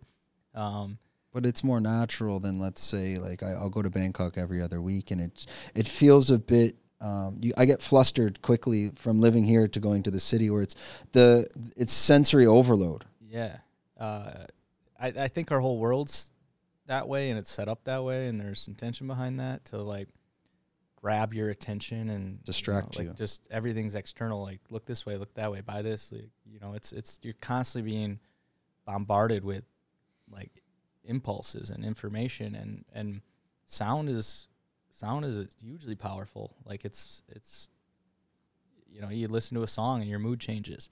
Like that vibration is a lot. It does impact you, you know, just like the weather does. So being in a city, being in like a cloudy weather, you know, just it direct influence on your experience and how lazy, you feel, and you order in, you don't go to the gym. It's just, you go to, you know, what's the easiest path of resistance. Yeah. And that's where having those fundamentals day to day and that consistency of, you know, just you breathing right, you getting some movement in, you eating decent, you getting some water, you sleeping well, like just those little things consistently can combat kind of the world that we have at the moment, you know? And certainly there's a lot of things you can add to that, but, it's really, to me, about being like a conscious consumer, you know, whether it's of content, whether it's what you eat, whether it's what you're buying, you know, are you buying a bunch of random shit and like very materialistic, So it's being more conscious of your behaviors and why are you doing this? Why are you doing that? And that's the power of the tank to me, because it's really a cheat code to meditating. And so you're not like, oh, my back hurts or my dog's running around or something. Like, those distractions don't exist, so it's easier to stay focused and kind of get in that more like Zen-like state, theta state. And so if you're consistently like practicing on like controlling your attention and where does it go and what are you consuming, it's really a skill set that's very valuable nowadays. And in over every course of time, really, but like paying attention to your attention, like where's getting pulled, what's pulling it. Mm-hmm. There's a lot of information there, and becoming aware is kind of the first step in a lot of ways. So that's one thing I feel, just my contribution, what I can try to help combat like some of the challenges that we face as a society is helping people to develop their awareness and their control over that, and becoming more conscious, basically. And yours, I think it is, you're one of the only, if not the only, float tank left on the island now? I don't know if I think they bought them from the old place. So there's the old place in Naiharn that shut down. And then Stay Fit Resort in Rawai has a tank or two. And I think they bought the tank from the other shop. I'm not 100% sure. But they probably, it's not as promoted for like, come for float tank. It's more at the resort. Right. It's not a standalone place. It's not just about floating. It's more of a tool for their guests. And I think you could go from it. You don't need to be like a member or something. I'm not sure, but it's just another tool that, like sauna, ice bath, yoga class, just like mushrooms. A retreat that's offering, it's another add-on that they're having at this retreat. One thing I really am focused on is for Float Indigo is being very affordable, because that was what, for me, kicked all this off. It was like, how can I do this consistently? And it is that practice. I get asked all the time, how often do you do this? And, everybody's different. It's whatever. Are you doing it once a day now, or? I did that once. I did a 30-day straight kind of challenge. Yeah. I don't think that's needed. No. But, I would say ideally twice a week for me. Being open, it's been a little bit more challenging. I used to get to float whenever I wanted for 2 years, But it's that maintenance program for me physically, and then kind of helps me solve problems or creative ideas and things like that. What about the technical side to the tanks themselves? I have heard on Joe Rogan, there is a difference in quality between different tanks. Even he said he'll go to, this place has a better tank than that place, but he never really explains technically why. Are you able to explain, like, what is the Ferrari, what is the Honda, what is the Mercedes-Benz in terms of tanks, and why is that? So there's a fair number of commercial companies now that they create like those pod like tanks, and now there's cabins, which is like a sliding door, and then they've opened float rooms, so it's just like an open pool essentially. And there's pros and cons to all of them. The open pool is obviously great if you're maybe a little more claustrophobic, but then it's challenging to keep the room temperature warm enough so you feel the difference between the water and the air. But the price point for these tanks, I mean, they're very different in terms of, like, on the maintenance side. I'm not an expert because I haven't pursued that much. The tank that I've got was built here in Phuket, and that's what's going to continue is probably for the future of my business is just sourcing local parts if something goes wrong. Like, if I order something from the U.S., now I got to wait for a technician or a part or something like that. It's expensive to ship. They're more expensive tanks. I would say a typical commercial tank, you're probably talking $15,000 to $30,000-$40,000. Range. Yeah, and the top ones are maybe have fancy lights in them and some speakers and some little nuances like there. But the fully loaded tank. Okay, I gotcha. Some of them are like, maybe they're like, there's a few that are a little more like a theme room. Every float center kind of maybe they make the room look a certain way. I've never floated. I floated one time at another place. It was in my hometown, mm-hmm. and but I've only floated at the shop. Okay. And it was just this past winter. I was like, you know, I'm gonna at least see what they do, and it was like one of those open float rooms, sort of. And so, don't have a lot of experience elsewhere and knowing the differences. For me, the tank that we have, it's very big. It's about my wingspan, and then I can basically stretch all the way out. Yeah. And then I made it look like a pyramid when I rebuilt everything. So it's got a little bit of a theme there.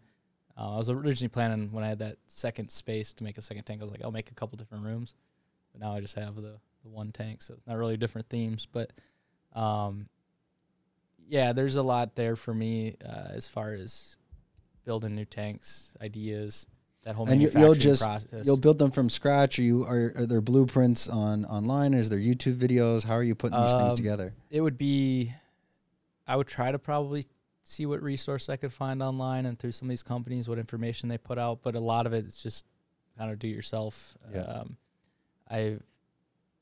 The guys that built this one, I talked to them about that. Certainly, still friends of mine, and chat with them a little bit. And I had another friend here that he's done a little work on the filter side, and he's from Indonesia and had some pool filter guy that he's talked with because he was going to do something in Bali maybe. Yeah, how does that work? Like, do you need to clean it after every client, or does the water it's going through a filtration system? It's, I'm assuming, kind of like you're treating water back home where you have this magnesium pucks or something that's kind of filtering that through. How does that work? So yeah, there's a process there that's. We have like daily, weekly, monthly maintenance, cleaning schedules. And then between every customer, yeah, we do filter the tank and kind of heat it back up and stuff. So the salt itself acts as a kind of a hygienic situation. People shower before and after, just to rinse off the salt, unless you want to walk around all like crusty and white. But yeah, it's just very hygienic due to the nature of the solution, and then because people shower beforehand, certainly people float naked, so it's not like sweaty movie tie shorts and shit in there. And then, yeah, filtered after everyone. It's a UV filter. There's a physical filter. And then, yeah, it's there's industry standards that exist, you know, now that kind of there's float conferences and shit like that. I don't partake in the whole industry. I'm very different, really. I feel like the majority of the industry, and this is my own perception because I haven't really floated anywhere, but it's more of like a spa experience, and I see this as more of like a performance tool. So it's, you know, recovery aspect if you're training hard. It's a, you know, a meditation tool or mental training tool, visualization tool. You want to explore more of a spiritual world and get to know yourself a little better, or, you know, that's how I look at it. So that's, again, we're kind of want to keep the price down. I would rather have people that are consistent, like members that float once a week or something like that. Mm-hmm. They can get a membership. And yeah, then chasing, like, I could probably charge a lot for the random tourists that come through. And to me, that eliminates some of the benefit. Like, if you can do it consistently and add it to your program, that's really where you're going to see, you know, and any of the various recovery tools, mental training tools, like just taking things to that next level where everyone knows what to do in the gym now. You know what I mean? Like, if you're an athlete or something, it's like the guys that have access to the mental coaches, the physios, the, you know, the nutritionists, like the top athletes. Adding this as a part of anyone's like fight program as they're all coming into the soy, because it's the majority of the people over at Tiger as well. Yeah, if you're coming and you're putting that effort in to come for 2 months, and, like, it's easy to get your ass kicked, you know, 2-3 times a day, and you just drill yourself into a ground after 2 or 3 weeks, and then you don't do anything for the second half of your trip. So it's to me, everything's about balance. You know, if you're gonna, it's damage, and it's like the cycle's damage repair. You know, you got to give yourself time, and there's an active process there. It's like not just laying around lazy on a Sunday and call it a recovery day. Like, recovery is a whole... Yeah, and you have your massage shops there that are going to actively, you know, work out those knots, but how do you work out the knots in your mind as well, especially from maybe recovering from a loss, or just anything in general, just life. How do you? It's maybe a mental massage. There really is the clarity of thinking and thought process inside the tank is crazy, because you essentially have all the processing power of the computer for whatever you want to aim it at. So when you're actually thinking through stuff, or if I'm in there, like, I got to do this, this, and this, like, it's just so clear, and there's not that like cluttered kind of cloudy thinking. Yeah, and you don't get that the monkey chatter in the back of the mind, Yeah. You get in there and you start thinking about it. Still it comes. Well, it's like, I forget what I was listening to yesterday, but it's the same thing like when you're at home and you're working at the computer. It's so easy to start a task and then, I'll just I'll go change my sheets. I'll go do laundry. I'll make some food, and it's so easy to escape, the task at hand. But in the float tank, you kind of got to face it all there. You're not going anywhere. That really is like it's a benefit, and it's an interesting one, because you get to see where your mind wants to go. Yeah. You're laying there and you're like, oh, I'm bored. And then your mind goes somewhere, or sometimes it goes somewhere and you're like, why the heck am I thinking about that? Yeah. And I don't think, there's an important aspect if you can control that and just be like, my mind ran off, bring it back to my breath. But it's also, if it keeps running off to the same thing, I tell people, like, go with it, like, pull on that thread, who knows what ideas or what needs some attention there. Maybe there's some memories that come up from that or something like that. The mental side of it is crazy, really, mm-hmm. when you think about just managing, emotions and having a little bit of self-control. And when the monkey mind does pop up and say, hey, let's go dig in the fridge, like, how many times have you walked to the fridge, and you're like, oh, nothing's here. Yeah, am I hungry, or am I just bored? Yeah. Or am I looking for an escape from whatever I'm doing at hand? When you can develop that skill to, like, oh, I had that thought that said go to the fridge, but then I just was like, nah, I'm good. Like, I'm just bored or whatever, right? Like, you can manage that situation and stay focused. And it really is a focus game. Like, that's what consciousness is like, it's like a narrowing down to a focal point of like one point of view, and improving that skill set of focus, which is probably something, to the gym we can go work on, different muscles and get better at a certain task, whether if you're competing at jiu-jitsu or Muay Thai, but how do we improve our focus? And maybe float take is the answer to that. That's kind of what I found is through doing the physical stuff, going to the gym and training or whatever, eventually you realize, like, if you can train your mind, you'll be better at that. Like, how to push through maybe a tough workout, or, you need motivation to get to the gym, or you need, just having that control over your mind and be able to be uncomfortable and stay in it, and not just, like, the mind's going to say, let's get out of here, and you're like, no, you're not in charge. Like, we're going to stick to this, and we're going to go through it. And so through physical work, you kind of realize, like, the mental side of it's important, and you develop that through that training. And for me, I realized, like, well, what if I just focus on the mental stuff? And through focusing on some of that, I felt like I entered more of a spiritual world, and that, like, they all go hand in hand. It's like, the more I focused on the spiritual stuff, the better I was at the mental stuff, the better I was at the physical stuff, mm-hmm. And so it really is that, it's developing that focus to be in the moment and be present and feel what you're feeling and be aware and observe it, as opposed to just be some, like, programmed software that's just reacting to the external circumstances. Well, it's always easy to go to your comfort zone as well. Like, even last night, my girlfriend wanted to do hot pot, so she's like, okay, we got to get a hot pot. It's like 8:00 at night.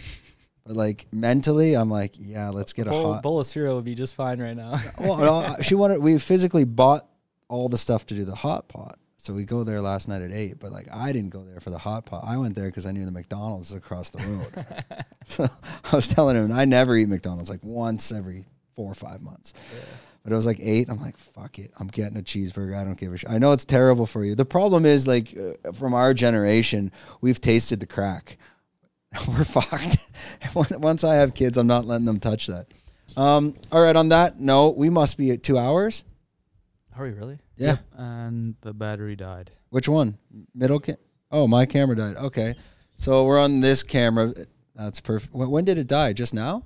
Oh, perfect timing. Okay, so what we'll do is I'm going to shoot you to your camera and just let everyone know like how to find you, where to find you in Phuket, Instagram, and any other information you want to pass on. And, yeah, take it from there. All right. So, yeah, we're Float Indigo on Soi Tayed and Chalong. It's Phuket. And we found Float Indigo Phuket on Instagram. We got a Facebook page, website, floatindigo.com. The studio stuff, we'll be launching that, Studio Indigo, and going to be launching a sponsorship program for Fight Indigo, and got a few different little brand modalities there. So, yeah, don't really mess with the social media too much, but Instagram. And the best way they can reach you is Instagram if they want to shoot you a message. And yeah. Instagram's the best at the moment, and then content-wise, it'll be probably Instagram and YouTube. So but website's right. Great for if you want to learn about floating, make bookings, stuff like that. So, yeah, thank you for... Okay, how do I guess we're cutting back to the middle, yeah? Okay, so this is a rare cut, but...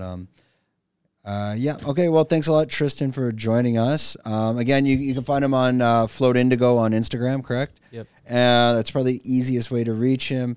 I highly recommend at least trying it out once and seeing if it's for you. I did it once. To be honest, I would go more often. The reality is living in Phuket, we live in our bubbles, and I'm stuck in mine up at Surin. I mean, it is far. It's. I mean, maybe there'll be one up here one day. Hey, with these guys up at Bang Tao Muay Thai, I mean, this place is going to be the new... I think it's going to be the new soy. I felt that. I came up here in, like, October when they were up here. And, yeah, it's growing. A good buddy of mine, John, he's working with Ali, and they've been poking around up here for another location, and, like, Ali's Barbecue.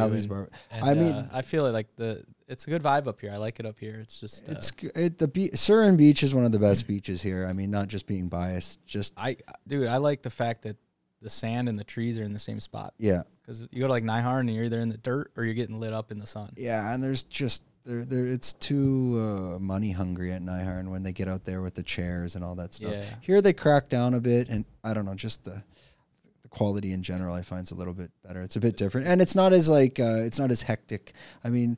Chalong, Rawai, Naiharn, it almost has a city vibe. So like if you're in Chalong and you want to get to Naiharn, it's not, you know, here I'm a stone's throw to the beach. And yeah. Dude, this place is awesome where you're at. It's definitely sick. And yeah, I appreciate the opportunity to get out of my bubble because Chalong does feel like a little suburb or something. Well, you got like everything you need, right? Just concrete, and even going to Naiharn or through Rawai, I'm like, oh yeah, I live on a tropical island. Like, yeah. You forget sometimes, so... hopefully, maybe we get the float tank up here at some point. I just got to figure out how to make a new one. Yeah. I guess you're not moving it, right? No, there's a lot of steps in play, but I am looking to, like, at some point I'm going to have to make a second tank and a third tank and figure out that process, the manufacturing process. Ideally, probably look at, like, a factory around here. I'm going to go through that work. It makes sense to maybe build that business up a little bit or, you know, franchise out or some shit, but... Yeah. Bang Tao's on the radar. With that being, let us know in the comments if you want them to. Oh, we're back on this camera. I think you just cut it. Anyways, okay. We never know how to end these, so I think we've been about 2 hours. If you're still with us, like, subscribe, leave us in the leave it in the comments. Let them know that we want them up in Bang Tao, and we're out. Okay.